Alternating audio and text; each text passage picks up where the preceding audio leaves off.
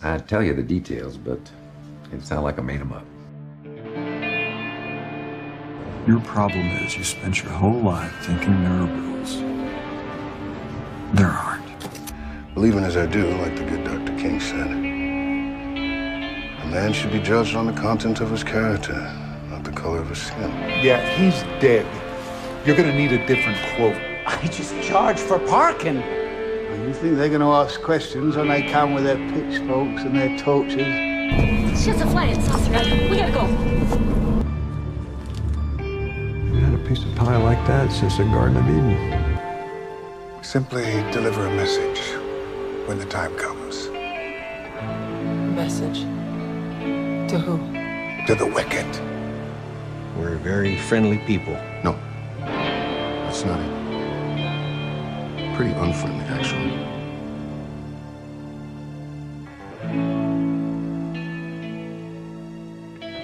Hello there, everybody, and welcome to another episode of. Actually, you know what?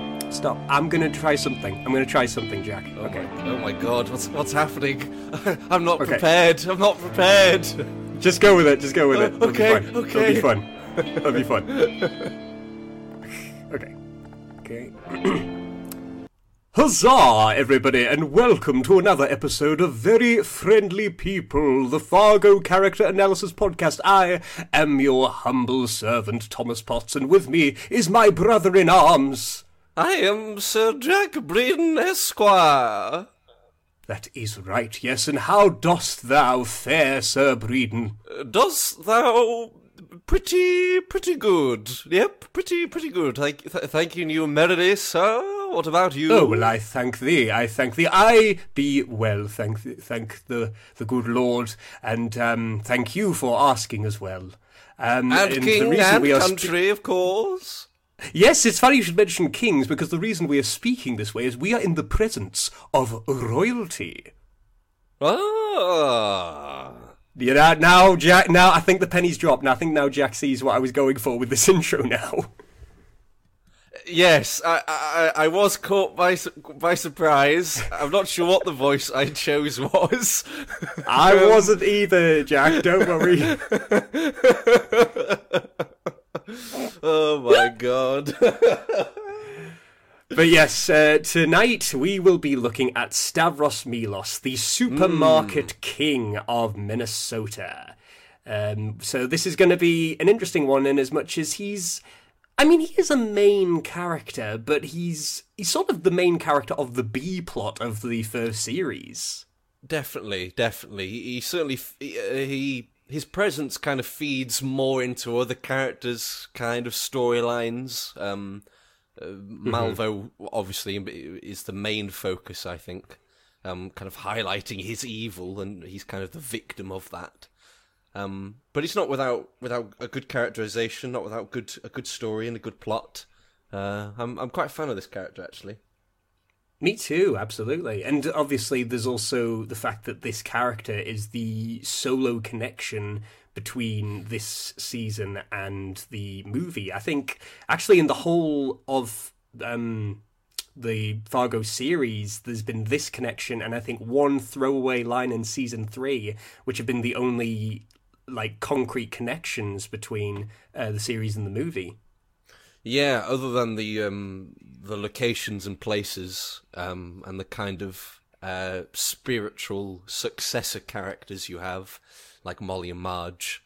Um, Yeah, it, it was certainly kind of a, a mind blow the, the first time watching this. Being like, wait, wait, what's he, what's he found? And being like, oh my god, that's from the movie! Holy Exactly. Because so many people weren't sure whether or not it was going to be a remake of the movie, whether or not it was a, a spiritual successor, whether or not it was a direct sequel. Um, and it's kind of a mixture of all of those. Um, Exactly. yeah, but it was such a such a, a, mind blow and a, and, a, and a great little a great little tidbit to the movie uh, to what came before. Mhm.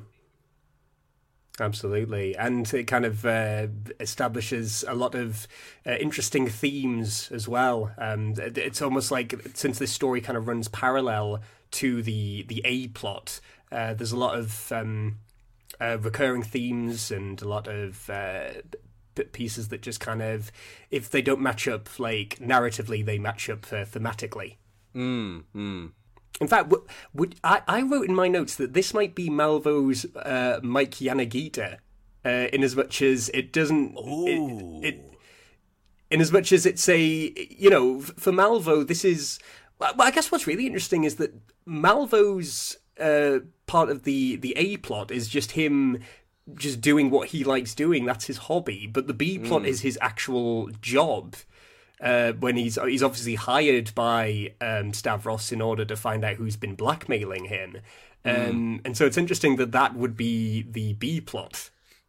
Yeah, yeah, it's interesting having the, the B plot be his kind of not backstory, but his his insight into what he's like as a as a man, um, and and and uh, his philosophy and his uh, highlighting his evilness. But it's also um, the, stuff he does with the supermarket king also um, informs Gus.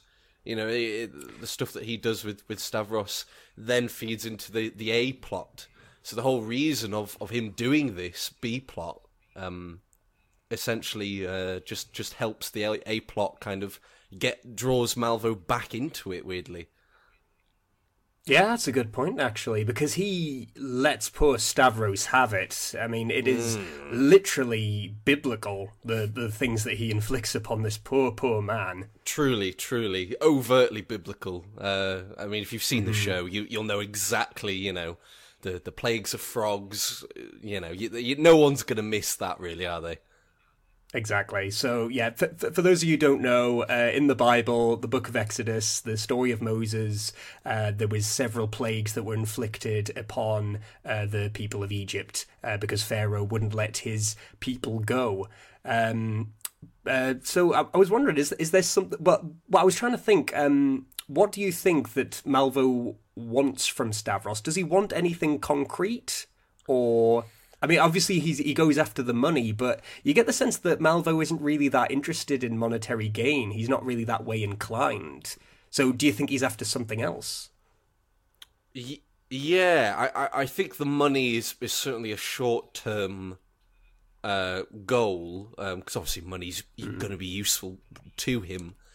Um, Yeah. But yeah, I, I think it's definitely not a. Um, it's not a strategy for greed or for any kind of gain in terms of money, money wise or political wise or power wise.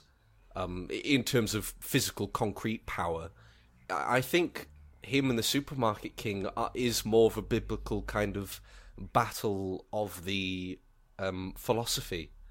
I think for Malvo, um, Lester is kind of his his destiny intertwined. Is his counterpart? Those two just keep cropping up in each other's lives here and there, um, and affects his life uh, in a physical way. But I think with with Stavros, he, he sees something being this, you know, you may think he's a biblical evil. Is he the devil or not? It's it's inconsequential. I think he himself believes Malvo. That is, um, he almost believes his own hype, his own evil, his own devilishness. I think he deep down may think, you know what, I could very, I could be evil incarnate. Um, and he sees this egotistical man with with money problems and wife problems and business problems, and he he sees these very easily uh, corrupted souls, these people who are just on the edge, um, and I think he just loves it. He just enjoys tormenting people.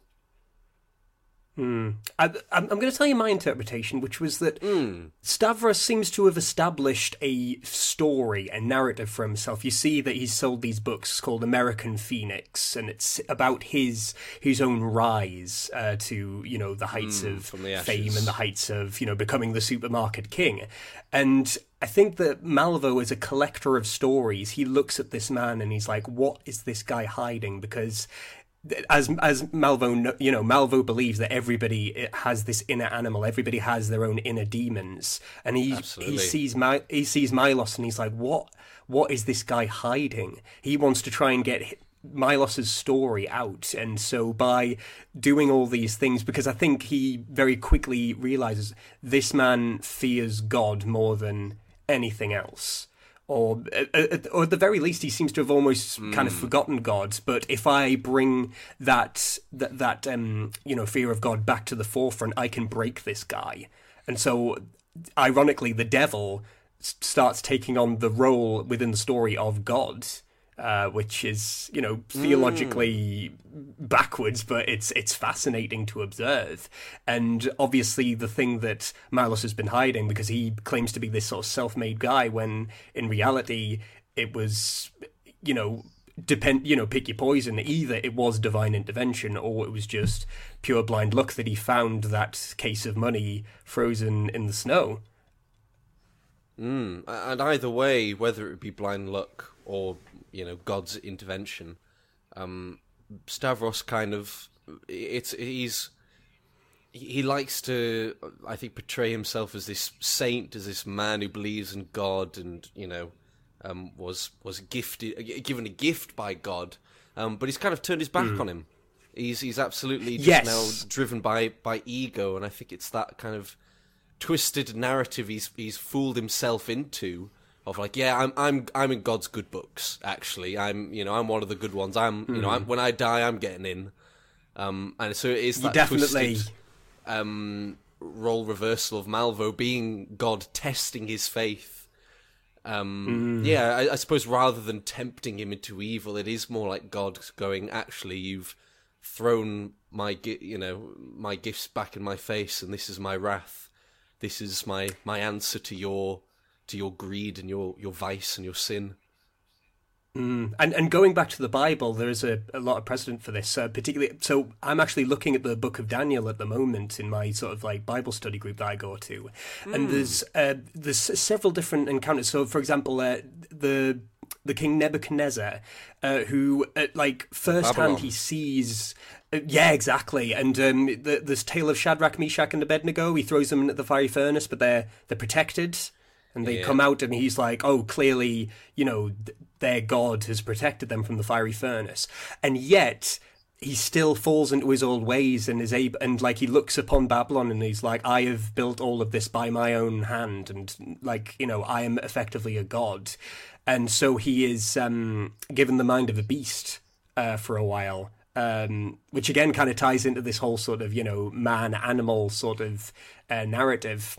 Absolutely. And then, um, and then when, when it's only when he sort of uh, repents that his mind is given back to him, and then years later his son does exactly the same thing that his father did, but again he's got the benefit of his father's hindsight, and yet he still, you know, falls into this pride. And I think it's a very similar thing for Milos, even though when he says, because because it starts off with him praying, saying, "If you get me through this, I will devote my life to serving you."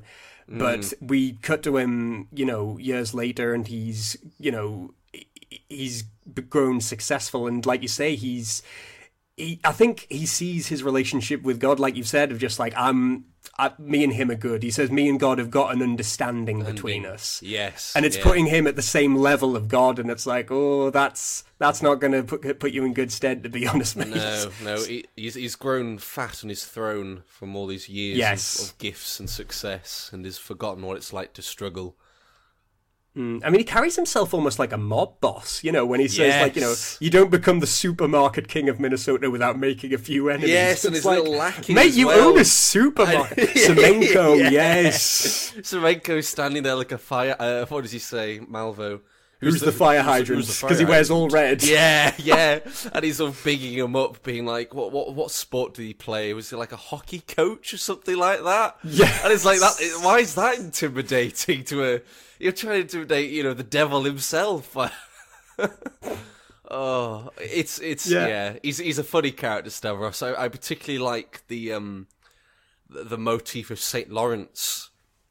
Um, who What's he called? Patron saint of hard asses. patron saint of hard asses. Yeah, yeah. Who who uh, was being burnt by the Romans and, and joked, saying, "Turn me over. I'm done on this side." uh, which is which is great. And then of course that's followed on by j- the last line of that scene of him just with his little hand fan going, "God, it's it's goddamn hot in here." And it's like he does. Oh, he's that's just a good point. yeah, he's just ev- everything he does. He's full of contradictions, and he's just so unaware of just how sort of unfaithful to God that he truly is. Um, He's another character who's definitely driven by ego. Um, yes. Uh, certainly a lot more sympathetic than others. Hint, hint, Lester. I, I say that like he's going to be listening to the show. like, like, like if you're listening out there, Lester, just let it be known. um, but yeah, He somehow yeah. escaped from that frozen pond and is like, oh, they're talking about me. Oh. They're saying what?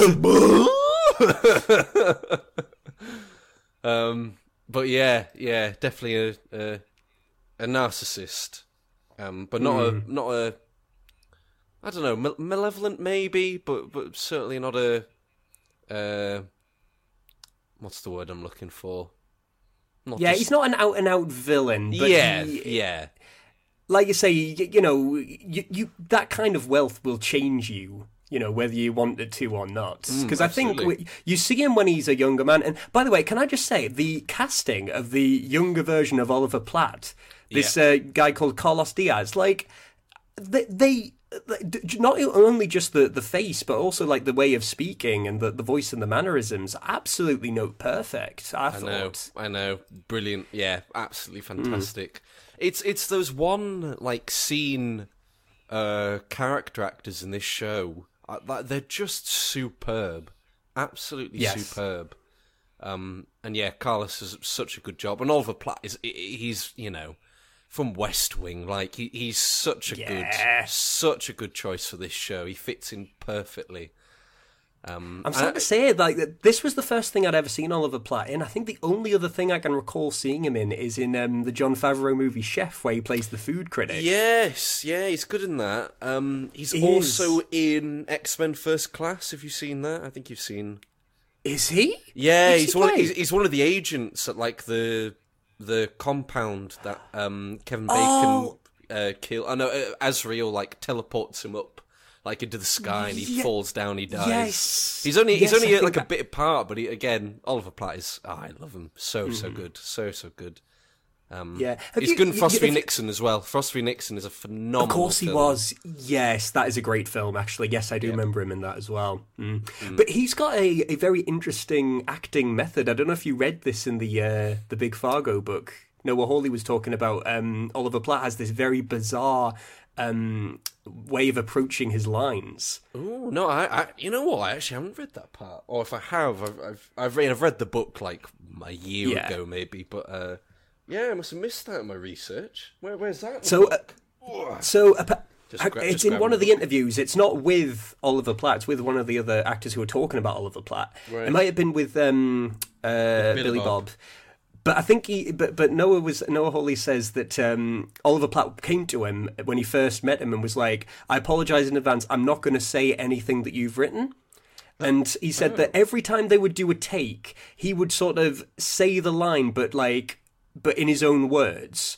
And then he'd always say, no, that's not right. And then he'd say it again slightly differently, but then he'd say, no, that's not right. And he'd keep doing that until he actually arrived at the line that was written in the script. And that was when he would stop. And so uh, uh, it just kind of made me think of, you know, when you see, like, because I've seen like um, workshops with actors doing this with Shakespeare, where they say the lines in their own sort of way, is just a way of kind of better understanding the lines. And I guess Oliver Platt might have a, a similar tendency. And I don't know if he does this with every part, but I just found that a really, really interesting way of uh, of approaching these lines. I, I don't think I've ever come across anyone doing something kind of like that. Anyway, um, I, I know, of course, um, you know, people people change lines all the time. Um, Mm-hmm. I, I I was doing a play about a month ago, um, and it, and it does help just slightly tweaking certain things to kind of hel- help the flow. Um, and if you get the, the basic understanding, uh, the basic gist of the meaning, um, and if you get most of the words right, uh, if, Yeah. if if if you uh, you know if you say um, your your cue for another actor, of course that is an absolute must because that you know you don't want to sort of um, drop them in it, being like, oh god, I've got absolutely no idea my line's coming in. Um, but it's interesting, yeah, yeah. Him just going through that process of of earn, of understanding the meaning and how the character would uh, honestly and earnestly say it naturally, um, and then arriving just at just at the line at the end. Yeah, because killing again, it, it is it is a very naturalistic performance when you compare it Mm. to say like because I think Martin Freeman like it's it's a fantastic performance, but it's very idiosyncratic and very. uh, Slightly more put upon than the more kind of natural performance that I think Oliver yeah. Platt gives. He's a definite Uh, archetype. Um, yes. he's, he's, he's playing into um, while Oliver Platt is definitely kind of more uh, subdued. hmm Yeah, definitely. And um, going back to Stavros and uh, Semenko, um, or more specifically Semenko, uh, do, do you remember the scene where because Semenko from the very beginning doesn't like um, Malvo? Uh, I don't know whether it's a case of that he just thinks that this guy's sort of taking them for a ride, or if he just feels a bit kind of jealous. Because I know that he he said he was going to handle it, but then Milo said no, we we need to hire a professional. So I think Semenko's a little bit jealous and a bit Yes, sour about that. And there's the scene where he goes to th- sort of threaten Malvo in his yeah, motel room. Yeah, yeah. And that I'm- scene. Yeah, because we, we didn't talk about this in the Malvo episode, and it's an absolute crime we didn't, because it's one of the strangest things. yes, it really I've never seen somebody do a badass poop in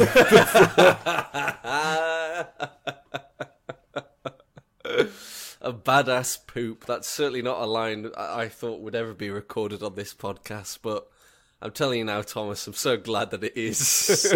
Me too. Yeah.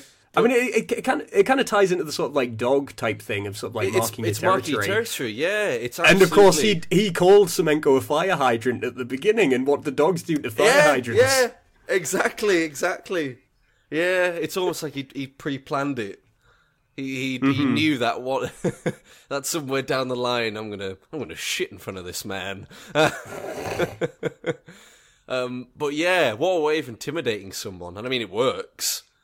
It's you know Mhm. what a way of of showing your power over someone than just dropping trow and and taking a poop. yep. Right in front of them. Yep. And like, because yeah, yeah, he leaves and he leaves the door open, so just anybody could be walking by. Just anyone, and I don't think Malvo would care in the slightest.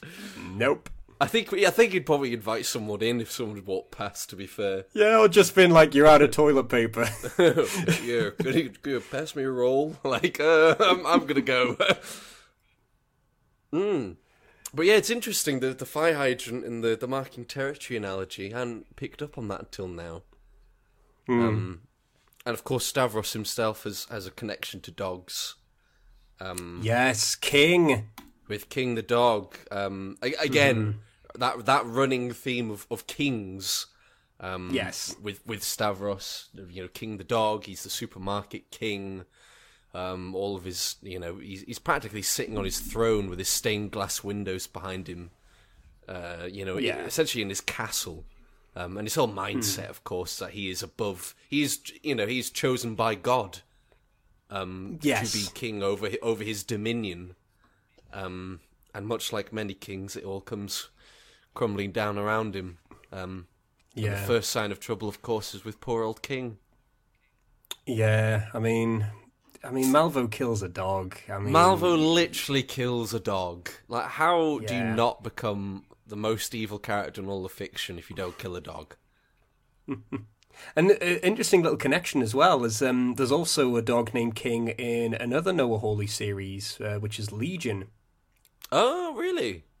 Yeah, so um, D- David Haller, uh, he had a childhood dog that was called King, but um, as the series progresses, you find out that uh, might not everything uh, everything might not be quite what it seems with that dog. But uh, that's spoilers for Legion. That that's probably another podcast. Uh, That'll be- but, that'll- uh, that'll be watch Legion podcast, It's fantastic. Oh my goodness! I, I- mean, it's it's the guy who does Fargo doing an X Men series by way of Twin Peaks. I mean, it's it's phenomenal. I'm I'm surprised I haven't watched it yet. I just need to track it down. I just need to track You can't in in the incredible. UK. It's really hard to find. Is the Yeah, thing. yeah. Everything in the UK is so so bloody difficult. I mean, Fargo season four was like out for a year in America, essentially. Yeah. Before before it, it was recently broadcast. What a couple of months ago, maybe. Over On Channel UK? 4, yeah. Yeah, yeah. Crazy, Mm. crazy. Uh, but Um, anyway, uh, back to Stavros. Um, yes, I, yes. I'm actually, Yeah, I think uh, with the Stavros and Semenko as well. Did you get any sort of like Emmit Sy vibes from them? Oh, sort of like a less friendly version Yes. of Emmit and Sy. Yeah, that weird kind of lackey henchman bodyguard meets kind of um almost yeah, I think it's more brotherly with Sy and Emmit. I think with with with Ray out of the picture, Sy kind of takes that position of, you know, brother from another mother. Yes, Um, definitely. And I think with Semenko and, and, and Stavros, it's it's you know certainly less friendly, but he trusts he trusts this guy with his you know his son's life um, towards He the does, end. yeah. You know, so there's there's definite some loyalty and some trust there with those two. Um, Hmm. But he is just such a miserable bastard, isn't he? He's He just is. he's just nothing. He's not happy about any of it. And I love the line of of um, Stavros when he's deciding not to park in the car park. Um, Yes. and tell my son I love him. Yeah, I'm not going to tell him that. I'm not going to tell him that. oh, so and he just just not phased, not phased.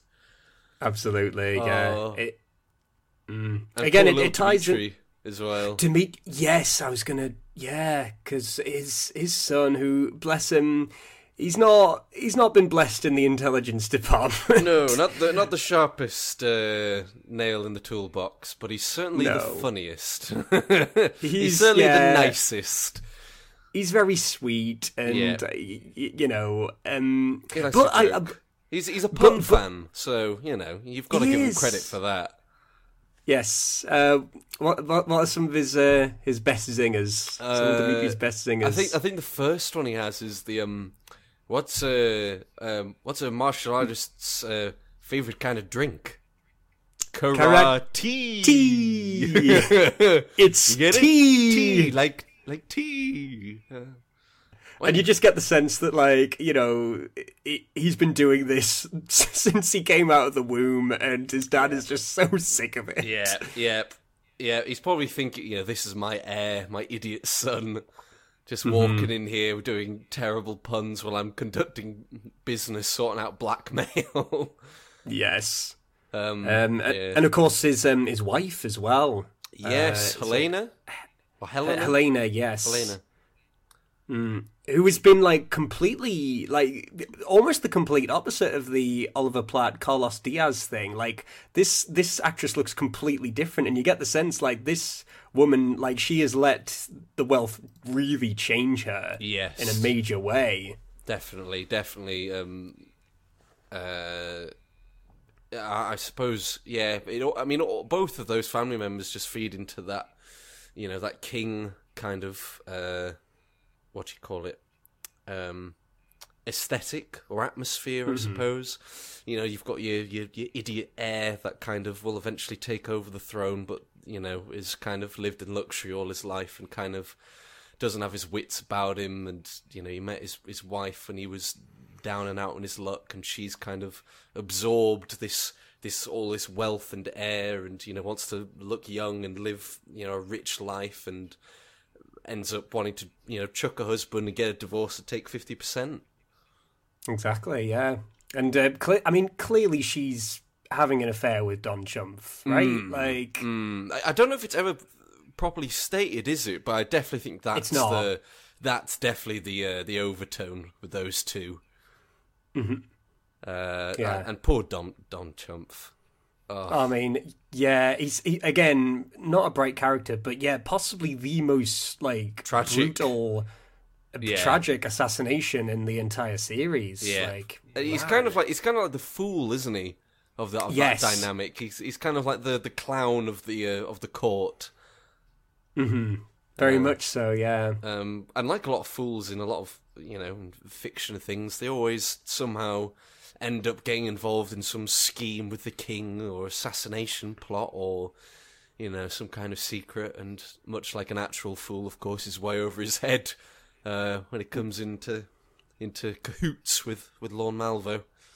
Yeah. I mean, who would Malvo be in the cut? Because he plays like all the sides. Because obviously Hmm. he's he's he meets up with Stavros, but he also meets up with uh, Helena and like pretends to be a divorce attorney and being like, I want to make sure that you get the money that you're entitled to. But then obviously when he realizes that Don Chumph has been blackmailing uh, Stavros, um, yes, which he finds out who- because of his fake tan, isn't it, on the note? Yes, Yeah. And uh, so he, he also like um, throws his lot in with, with him, Mm. and so again he's playing all playing all sides against each other, like a sort of. Um, I'm, I'm trying to think who would that be uh, in in a court scenario. I think of a kind of like Henry VIII, kind of. Uh, would it be a Cardinal Wolsey type? Possibly, yes, that that kind of figure, or um, let me think. Uh, I recently watched Lord of the Rings again, so I guess Malvo's kind of like the, the worm tongue of kind of the poison in everyone's ear. But that's you know Exactly. um, the Honest Iago, maybe from Othello, that kind of Yes. um, very you know, much so. always he, he plays up the fact that he's doing you a favor. That he's he's always Mm-hmm. on your side. He's always got your back. He's your best friend. He you know he'll catch the guy, but of course Yeah. he's the one who's been pulling the strings the whole time. Mm, And like Iago, it results in a in a dead wife. So, Yes, too true, too true. Mm, Yes, so. it's not a it's not a very happy life for Stavros, is it? It's not. No. It, it, again, it, from desperate beginnings and then finding this this money, which I, I guess he thinks you know is going to give him happiness. And I think this is the closest that we get in this series, which the main plot isn't really to do with money, even though Noah Hawley says he's heavily influenced by that quote at the end of the the movie of like you did all this and for what a little bit of money.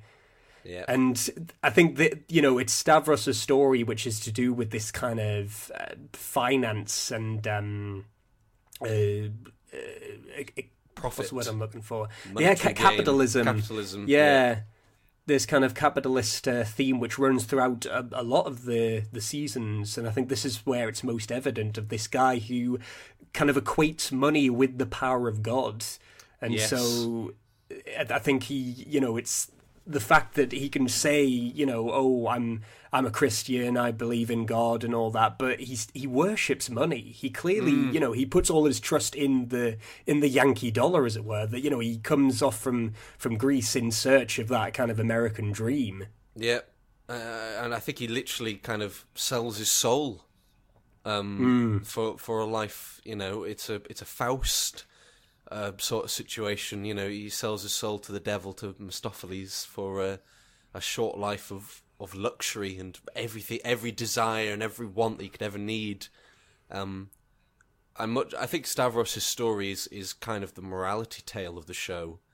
It's Yes. you know, it's almost an Aesop's fable kind of uh, morality tale of, of every little thing that happens to him. He's slowly learning. Oh my god, I've been so focused on money, and, and that's really not what what's important here. You know, my dog's dead, and my my marriage is breaking down. My son's life is in danger, and I, you know, he he treats his son like some sort of idiot. Um, throughout the whole show, Even though he's the one who works it out. exactly, When I read, yeah, yeah, but Yep. he's the one who's like, yeah, I'm so, yeah, apparently the crickets aren't native to here, so I rang the pet shops, and guess what? And his father just cuts him off and says, never mind about that, get in the car and drive off. And he sends his son off to his death. to his death. Yep. Effectively. it's, it's his ignorance and that greed and that kind of that power that takes over. That goes, no, I, I I'm right because I'm the king. I'm your father. I'm chosen by God, and you need to listen to me. uh, And you know, he's it, it's tragic. It's it's a Greek tragedy in that he's he's coming from a good place with his son at that point. He- Yeah. he, wants he wants to protect his son. Um, but of course, you know, the Greek tragedy is that he's just destined for to become destitute and for his whole life to crumble around him, for for his empire to fall into the sea. Uh, for quoting season two of Fargo. hmm Um, and again, like it, I mean, it, that is the the lowest point for him, isn't it? When he sees all them fish and he just Mm. is trudging towards the car, going, "Buddy, buddy, Dimitri," and he sees his Oh, son God. lying there dead, and he's just crying to the heavens, "But I gave it back." Yep, yep. It's that um, that Midas touch. You know, Mm. he's got everything he's wanted, but ultimately, you know, when he the, the the things that really matter that he that he actually wants, you know, the love of his wife and his son, he ends up, you know, quite literally send them to their death, as you said. Mm. I mean, like, because w- with regards to like sort of his solution, which is to p- put the money back, because because mm. uh, uh, originally he thinks, okay, I'm gonna pay these guys because you know Malvo's been getting into his head and been, I think, swapped his pills so he can't sleep and filling his shower with blood. So you know this guy is cracking. You see, you see, like there's so many times where he's like gritting his teeth together and he's just can't stop shaking and sweating. And uh, like you say, he's complaining about this this heat, and he he just feels like he's going through the ringer. And back then- problems as well. His first meeting with Malvo, he, he he's boasting about something, and then it instantly is cut off with him being like, "Oh, on the back of a ninety-year-old."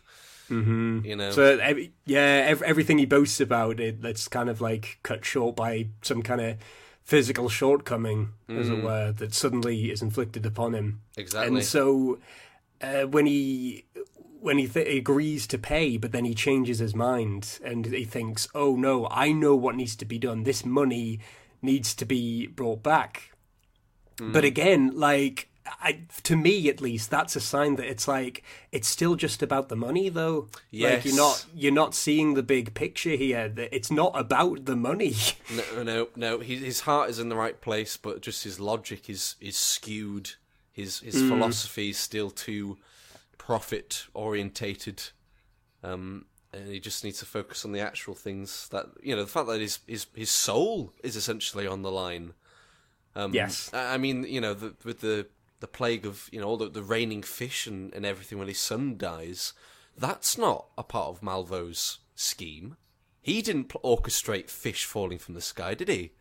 no. So in a way, you know, you, could certainly look at it as as a the biblical references as kind of more as a, a, a parallel or a, a parable um, that this is sort of a, a, akin to.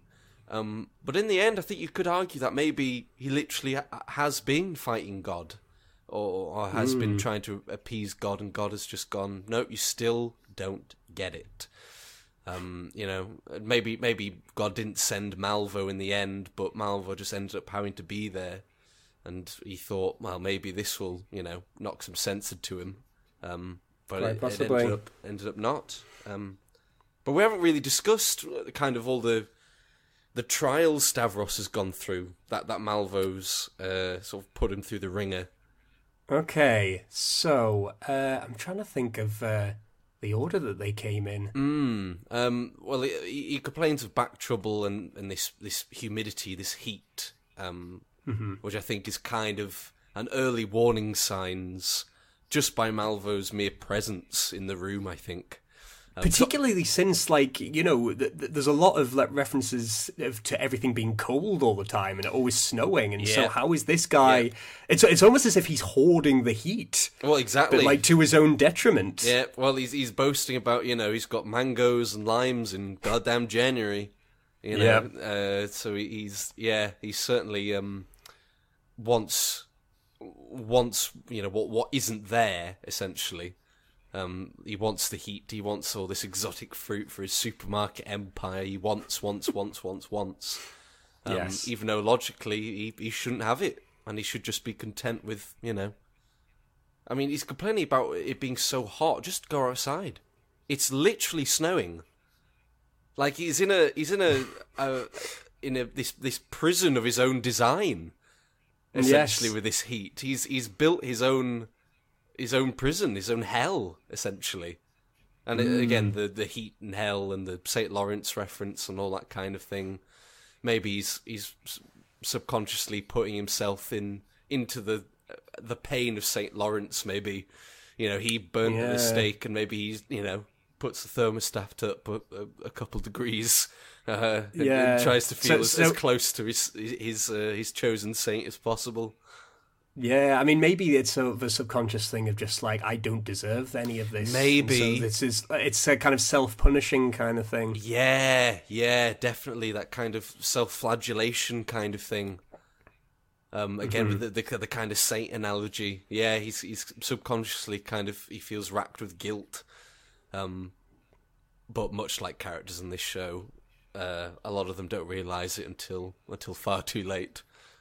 Yes. Um, but yes, some of the other stuff that he's he's gone through. Um, of course, we talked about King the Dog, rest in peace, Rip Mhm. King, um, and his his horrific blood shower. Yes, so like didn't he get like Malvo gets pig's blood from like pig's uh, blood into the plumbing system. Yeah, yeah, yeah, and both of those are designed by, Mal- by Malvo. Um, Yes. and the switching of, of his medication as well, and you know his kind of weird trip that he has. Mhm.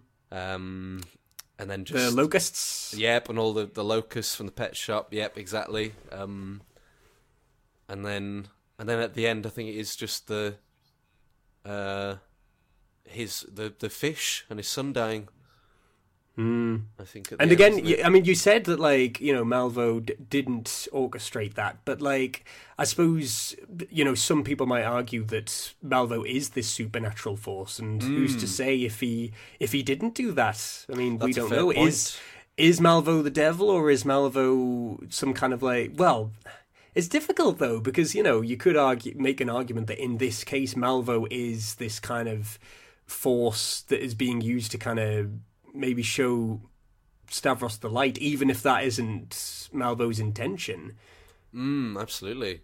Um, I, I think one thing that anyone could could argue is that um, the series of events, um, you know, all of Malvo's orchestrated uh, plotting and terrorizing and torture of this man, um, all those events led up to his his son di- him sending his son away. If all that stuff hadn't have happened, um, Dimitri would still be alive. So yeah, Mhm. the, the question is that, um, yeah, that Malvo potentially is the devil. Either he knows it or he doesn't, or he's just this allegorical figure, or it's nothing like that whatsoever. But at the end of the day, cause and effect, the actions that have taken place before did end up in his family being ruined. Yeah, it's sad. It is sad. Do you remember it. last week we were talking about? Thank God we've got something really cheery and happy to talk about. Yes. What happened to those days? We're, we're straight back in it, boys. We're Back in the misery. Yeah, let's talk about more dead dogs. Woo!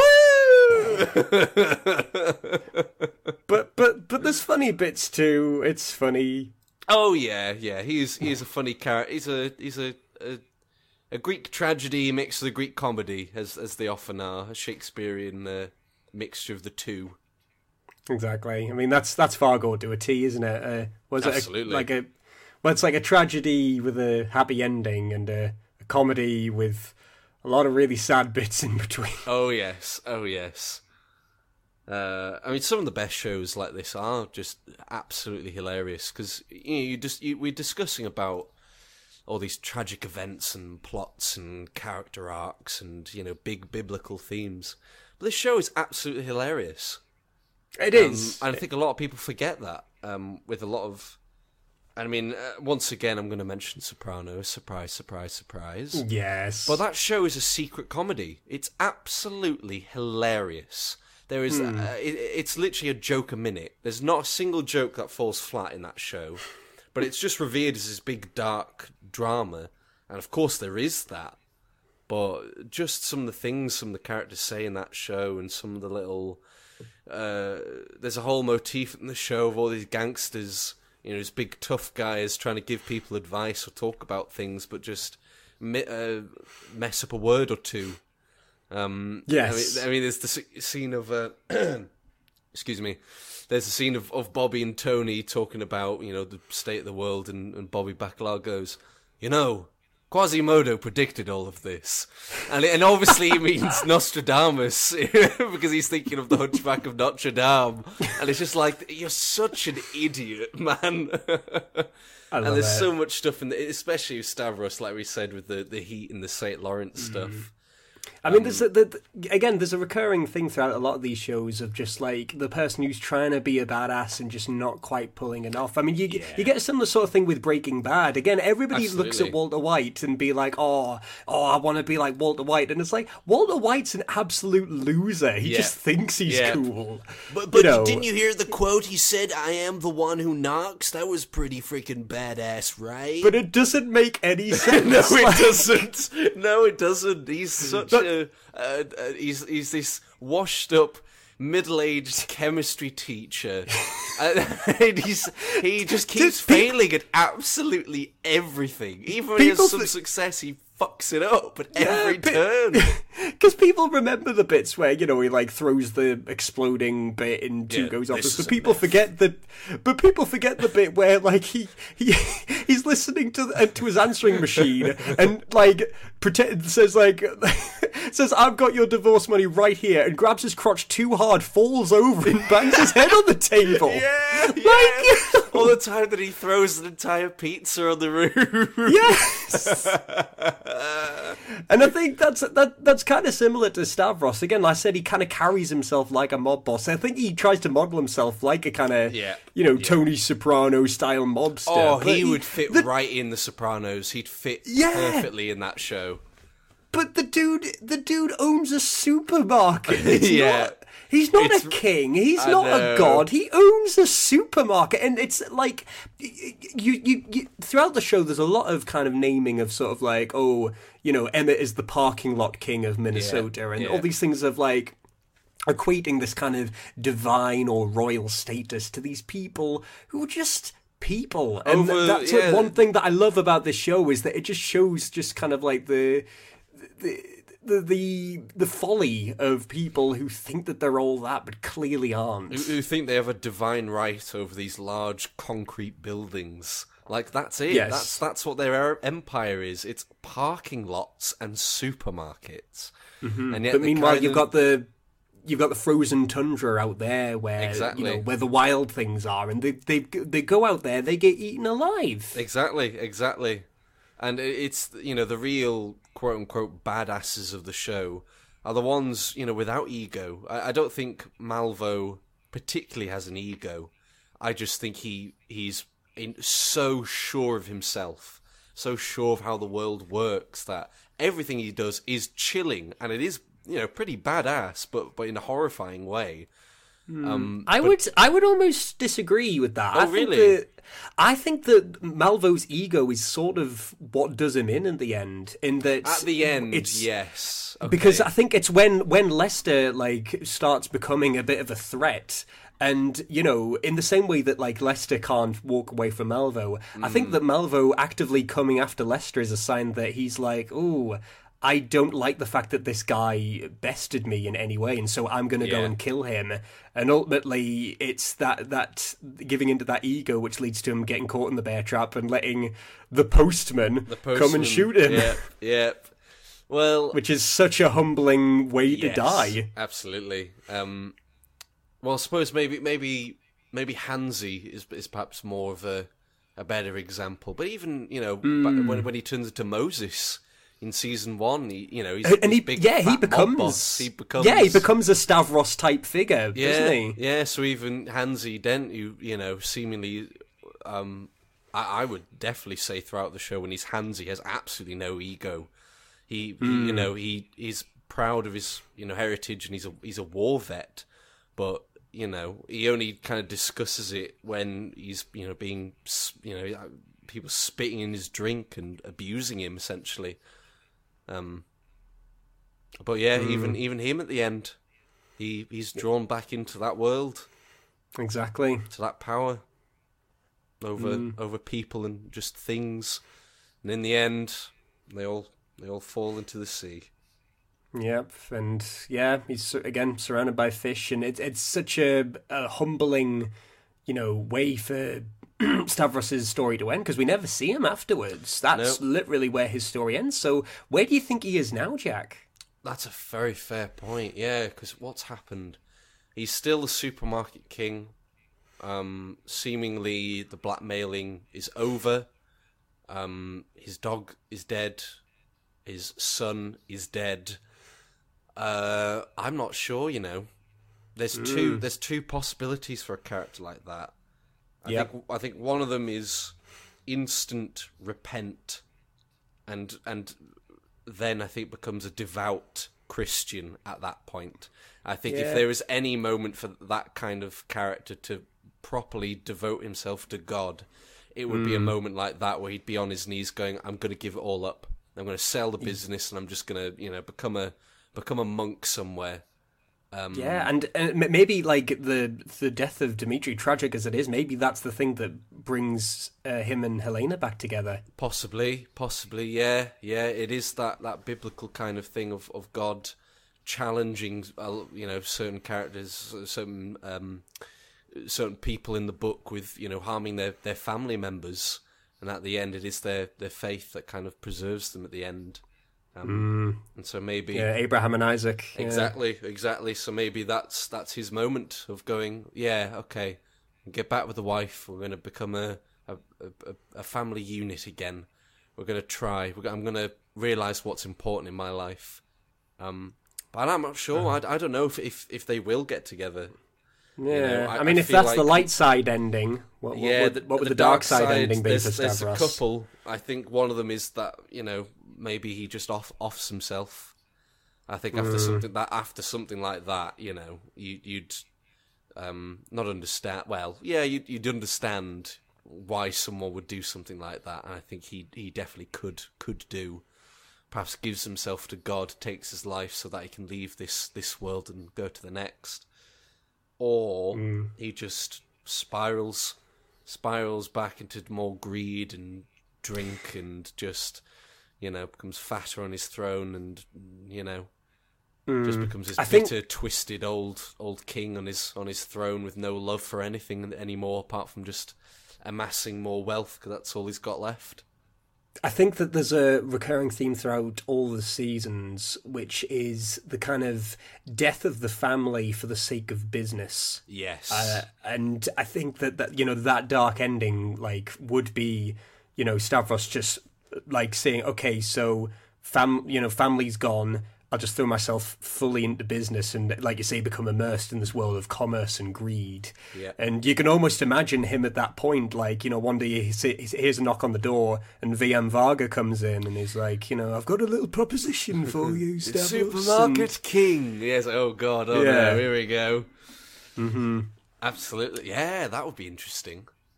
Yeah. Oh i'd love to uh, see that scene it, it would be very interesting. But I I hope that yeah, I hope Stavros gets his act together. I, I hope so too. I hope so too. I I, th- I think he's been through enough.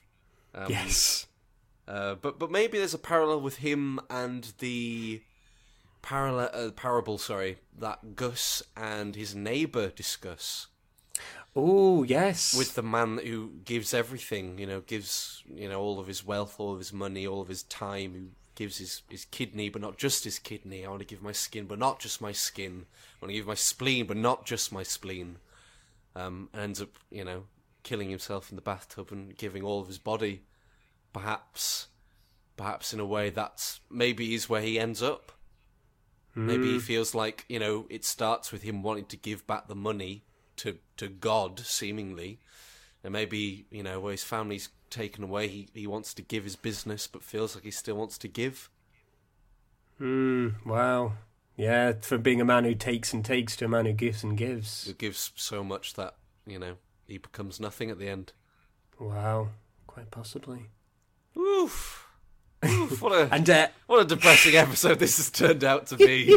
but I mean, I mean, with relation to that parallel as well, I think th- that there is a very much a um, a serious man uh, kind of allegory uh, in this, and, and very much in the, particularly in the way that, in the same way that. Um, uh, is it Larry Larry Gopnik or something? Yeah, Who so. um who throughout throughout the thing like he keeps on saying that he hasn't done anything, and uh, at the end he, he finally he finally does something, and that is the moment where he gets the news that he's um that he that he might have something seriously wrong with him uh, when his doctor rings him, and also when his son encounters the tornado. And in much the same way, it's after Milos uh, finally decides to take action, but clearly the wrong course of action. That the Mm. the fish tornado happens, and his Yep. son is faces the end of it. It's a it's a Uh, recurring theme within the show that that kind of oh, it's it's too late to have to have done some good. Uh, I mean, you discussing the tornado instantly makes me think of of uh, Rabbi in season Exactly. four. You know, he, he goes out to do some good. The one time he says, you know, either I'm dead or I'm in jail. You know, one time he, he doesn't say it.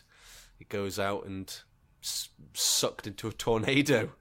hmm Uh, another character that it reminds me of is um, actually the Big Lebowski. In fact, I think that there's a scene where the same choral music is playing in uh, Milos's study when uh, Malvo comes to meet him, as when um, when uh, uh, the dude goes to visit the Big Lebowski after his wife has been kidnapped. and Yes. he's staring into the fire. I the swear it's the same choral music that's playing, It and they're very be. similar sort of figures, aren't they? Absolutely are. Um, recently saw what the song was called. Ah, where was it? Where was Is it a, is it a Mozart piece? It is One of the requiems or something. Uh, here we go. Yes, Requiem. Uh, uh, Libera Me. I think it might have been because I, I recently watched Amadeus as well, and I think it featured in Oh, that. that's so weird. I also recently watched Amadeus. Oh well, hang on. Did you watch the movie version? Because I watched the uh, the play ah, version. I watched the movie version. Yes. Ah, both Uh, very good. Yep, yep. Oh, F. Murray Abraham. What a deserved that Oscar. Thoroughly deserved. he's so good. Oh. Yeah, I watched the version with uh, Lucian Msamati. Oh, very role. nice. He's he's fantastic. He's really good Ah, as I well. need to see that very version. different, very different, but very A very different good. Salazar, yeah. Uh, so yeah, Requiem, um, Libera Me, which I imagine means liberate me, perhaps. Although I'm not, I'm not, an, I'm not an expert. It, it, all I'm saying is, it looks like the word liberate, and the second Fair word enough. is me. So, you know, You don't have to be Sherlock Holmes to put that together. you don't have to be Columbo. Oh, There's some, there's some missing pieces here. uh, but yeah, that's that's played during the scene of where he's discussing Saint Lawrence. Yes, um, it is. which is after uh, King the Dog is, is killed and the the second um, blackmail uh, note is delivered with an increase, Mhm. of course, to like a million dollars now. Instead of the very specific sum of money that, that Don Chumph wants for his Turkish bath. oh, Don. Oh, Dom, God. you. You Sweet, innocent sweet soul. idiot. Sweet, sweet fool. Sweet fool. yeah, and that, and um, of course, um, Stavros is the the man who's present when Malvo espouses his man equals animal um, theory, his his whole Mm. philosophy of you know there are no saints in the animal kingdom. Which, speaking of which, oh my god, that was a segue. Oh ah, my that- I'm god. very proud of that segue. That's right. It's time for No Saints in the Animal Kingdom, the part of the show where we take the character we've been discussing and we place them on the animal food chain and try and think about what their spirit animal might be. Hmm. And this is going to be an interesting one because just before you say anything, Jack, I have a very strange piece of trivia for you. Oh my god, I'm I'm holding on to my seat. I was on I'm awaiting with bated breath. I was on the Fargo wiki, and uh, at the bottom there was a little trivia section, and this was the one piece of trivia which I knew I had to include because it's so weird.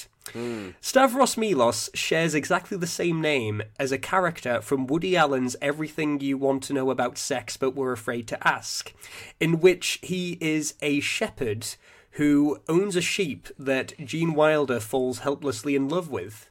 Oh my god. So if you've never seen this film, Gene Wilder sleeps with a sheep in this movie. yeah, yes, that's that's the trivia fact you wanted to add in the show, didn't it? Isn't it? Not that, Yes, not it that it was. relates anything to Fargo, just that Gene Wilder once played someone who fell in love with a sheep.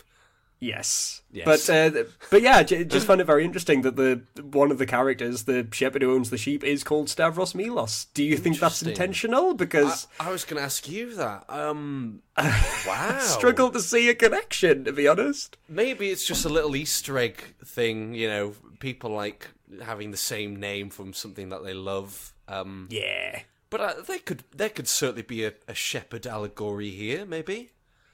The- Yeah, I uh, suppose some sort so. of biblical reference. He's, you know, he's trying to herd his family at the beginning from the storm. He's trying to do you know what's best for them. Um, Then it ends up coming to a bunch of money, uh, a bunch of power and wealth, and, and he leaves his flock behind. And, and I mean- concentrates on his empire he's built uh, until the point you know where the wolf comes in, Yeah. and you know at the end his his flock dies. Yeah. Oh, does Semenko die as well? I think he think dies as well in the car crash. Yeah, Yeah. I thought he might. Yeah. yeah, another But, one of his. but I mean, yeah. I mean, I've never seen Woody Allen's Everything You Want to Know About Sex, but afraid to ask. But uh, if I do, maybe, maybe something. Maybe I'll be able to see something and be like, "Oh, so that's why it is." But uh, I have. who seen knows? It, but, but a long, long, long, long time ago. Um, but I do remember Gene Wilder in that film. To be fair, yeah, it is, it is a quite a memorable part of that movie where he falls in love with a sheep. um, yeah, it might be might be due a rewatch, perhaps. Quite possibly. Uh, but anyway, yes. So, um, Stavros. What animal is Stavros? Now, uh, Jack, you said you had some uh, some interesting ones this time, so I'd, I'd love to hear them. Uh, it's it's not going to be like the last times where I've kind of gone. This is the animal where I've chosen one particular thing, um, and then alluded to to stuff afterwards. Um, I've I've kind of been reading up a lot on on Aesop's fables lately. And I Ah, thought- that's a good I thought this character was the perfect character to kind of see what parallels lie within within Aesop's fables because Mm-hmm. his entire storyline is an Aesop's fable. Yeah. Uh, you know, it is a, a morality lesson. A- a- It's a morality play, essentially, is what it is. Um, and so two uh, have been brought to my attention. Um, the first one, uh, these are only short, so, so I'll, I'll, I'll, read them out. Um, okay. the first one is The Goose with the Golden Eggs. ah. One day, a countryman, going to the nest of his goose, found there an egg all yellow and glittering. When he took it up, it was as heavy as lead, and he was going to throw it away because he thought a trick had been played on him. But he took it home on second thoughts and soon found that it was an egg of pure gold. And so every morning, the same thing occurred. As he grew rich by selling his eggs, uh, yes, and he grew rich by selling his eggs every single day. And as he grew rich, he grew greedy, and thinking to get. Sorry, oh god, sorry. Oh, pop up has, has come up onto the Oh. screen as I was reading out. Damn Curse you! you! Damn you, internet! Uh, and thinking to get it all at once, all of this wealth, all of these golden eggs, uh, he took the goose and killed it. He cut open this goose to find that there's nothing within. And so the the morality of that Aesop's fable is that uh, greed often overreaches itself. Um, That's so- really good. he, he he he obviously takes the part of the, the, the countryman, the, the the capitalist, the Who the finds the golden egg. Who finds yes, that's the golden really egg? good. He's the shepherd, the farmer. You know, he's in charge of all of his flock, and he ends up getting them all killed in the end. Um, Hmm. So I thought that was quite a, a, an interesting one um, to choose. To choose not an animal uh, for this one, um, but I think for certain characters later on, I mean, particularly in season three, I've got some ideas for some characters that perhaps aren't animals, but uh, are still Okay. still within the realms of. But that's that's spoilers. That's spoilers for Yep. a future episode we haven't even recorded Oh, there, yet. boy. So Easy, easy now. easy, easy now, boy. oh, there, you damn nag. Uh, We haven't had a horse yet, have we? no, we haven't had a horse. Yeah, that's a fair point. Hmm. Hmm, maybe maybe somewhere down the line we'll have a horse. Yeah. Here's, here's hoping. Here's hoping. um, yes, and the second one, uh, the second fable is called "The Dog and the Shadow." Uh, Okay. So the story is: uh, a dog is walking home with a piece of meat in his mouth. On his way home, he crosses a river and he looks into the river. He mistakes his own reflection for another dog and wants his meat also. And so he opens his mouth to attack this dog, but the meat falls into the river and is never seen again. Mm-hmm. Uh, and so the, the parable there is just to be happy with what you have.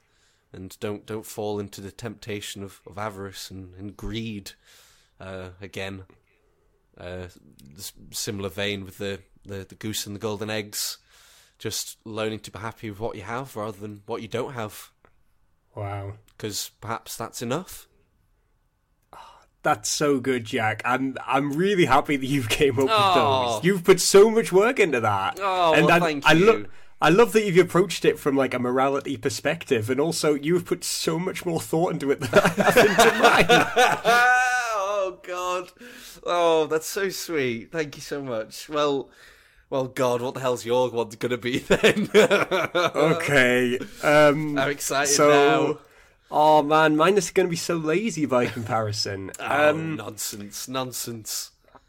Uh, so I mean, um, first of all, I, I, I have seen videos that equate um, Stavros with a dog because of Hmm. uh, the dog king. He's the king. They both kind of, you know, are dogs that get eaten by the wolf. But we've we've already got so many dogs and potential dogs. I didn't want to go down that route. And obviously, you've got the the name of Milos's story, the the the story that he's kind of pushing forward, his narrative, his true story, which is that of the American Phoenix. You know, he sees himself as the Phoenix, reborn not from the flames but from the frost. Uh, you know, and so and so immediately I thought, oh well, yeah, because he he's trying to see himself as a phoenix, but again, he you know he hasn't come from the flames; he's came from this kind of snowy background. So I thought, is Stavros Milos a penguin? And I thought, and I kind of just kind of imagined them sort of like waddling through the snow, and and, and this image of sort of like the, you know, yeah. I mean, you can see it, can't you? I totally can see it. I can totally Yeah. see it. And of course, you And- bring up the penguin as well.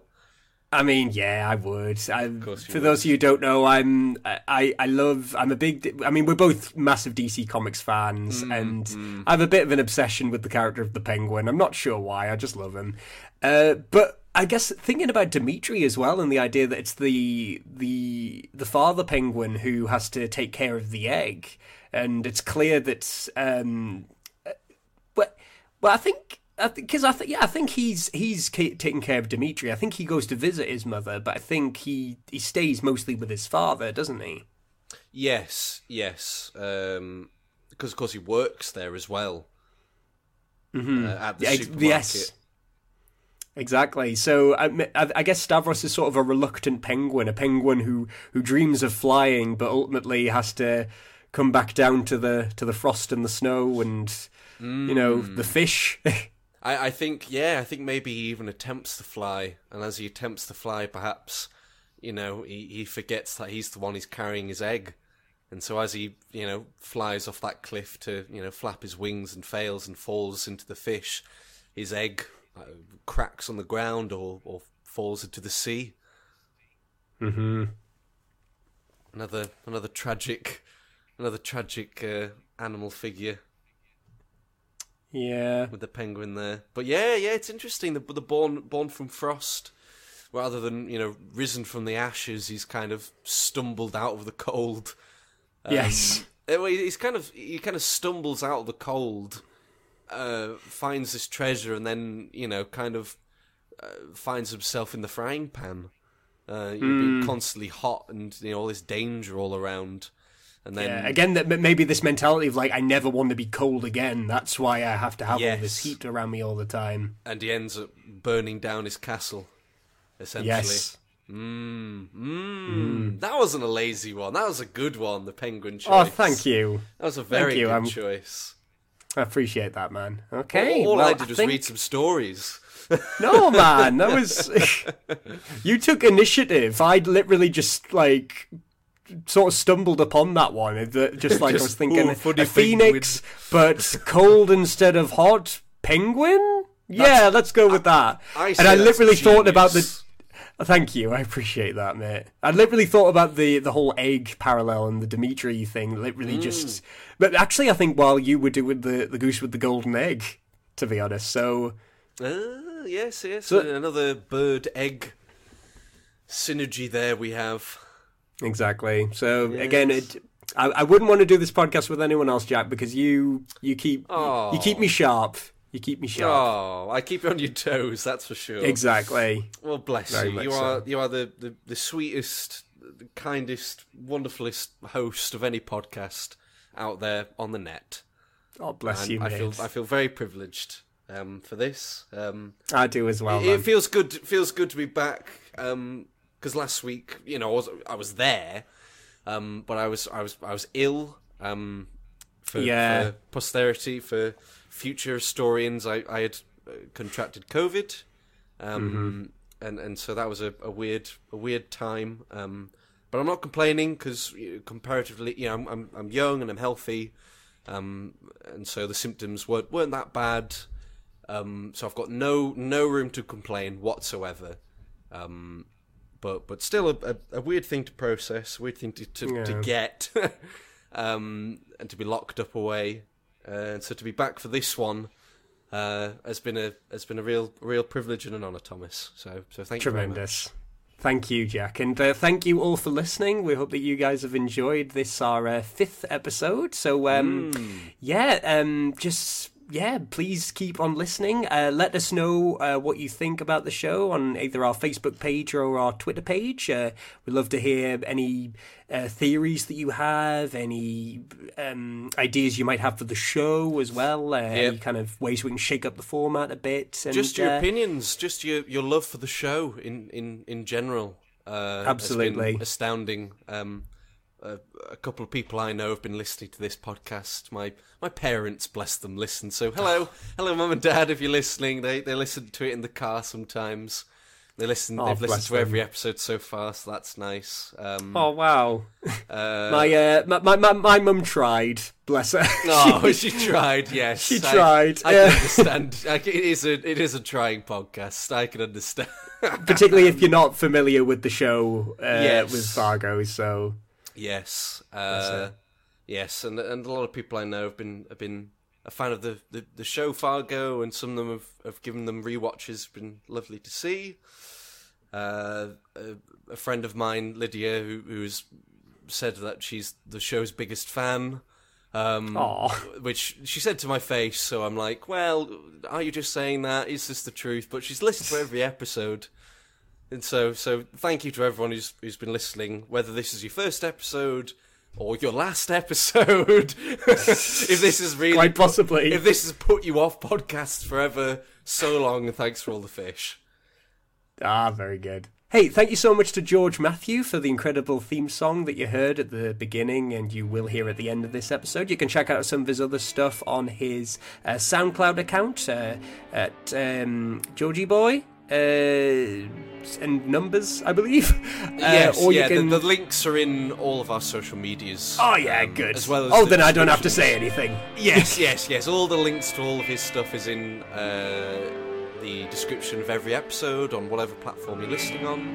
Um, Yes. As is the uh, Instagram of Dan Rhys, who has done our incredible artwork, and they are open for commissions, and they don't have any at the moment. So my God, get yourself some artwork. Yes. 'cause boy, can they draw. Absolutely.